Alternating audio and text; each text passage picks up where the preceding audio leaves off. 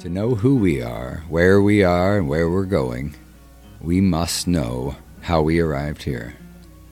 Welcome to Rephetic, a revolutionary study of the Great Pyramid, which promises to rewrite civilization's history.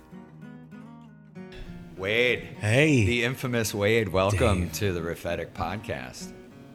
Prophetic. That's a good word. You think so? Yeah. Why? It's a unique word. What do you mean? I don't. Tell me more. Tell the I don't know audience. if I've ever heard that word before. right. Yeah. It's Did a- you come up with that? Yeah, it's a made up word, dude. come on, come on. For real? Nice. Isn't that what writers are supposed to do? That's catchy.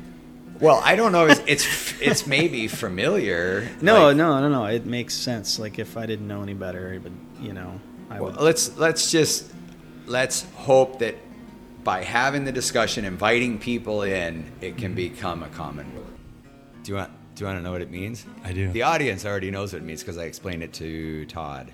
Oh, I didn't.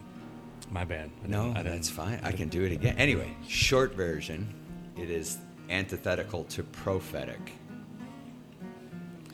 Prophetic, predict the future. Rephetic, anything that rewrites our understanding of the past. Mm.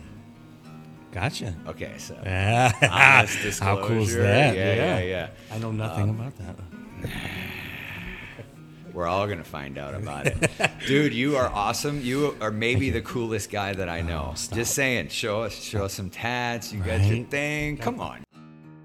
To know who we are, where we are, and where we're going, we must know how we arrived here. Welcome to Rephetic, a revolutionary study of the Great Pyramid, which promises to rewrite civilization's history.